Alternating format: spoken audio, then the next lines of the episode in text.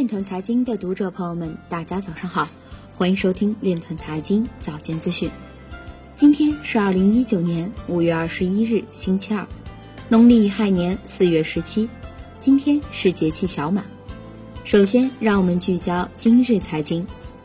韩国釜山区块链条例自由特区规划听证会将于五月二十一日举行。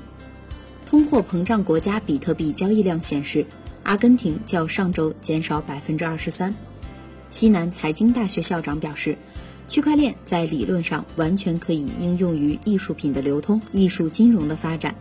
孙雨辰表示，波场 DAPP 日活峰值突破十万人。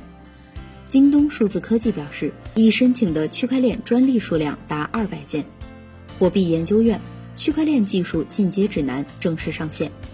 通证通研究院表示。市场信心正加速恢复。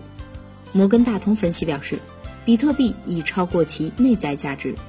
金书波表示，枫叶通过区块链等体系，在全产业链推进数字化管理，可有效助力精准扶贫。赵长鹏表示，本月初币安遭遇的黑客攻击事件，让我们因祸得福。今日财经就到这里，下面我们来聊一聊关于区块链的那些事儿。加纳警方已向互联网服务提供商、商业服务提供商和公众发出警告，抵御在该国的网络生态系统内继续发生加密劫持攻击。加纳警方刑事调查部公共关系官员签署的声明中表示，国际刑警组织的网络融合中心在2019年2月至3月期间，发现了50起加密劫持攻击。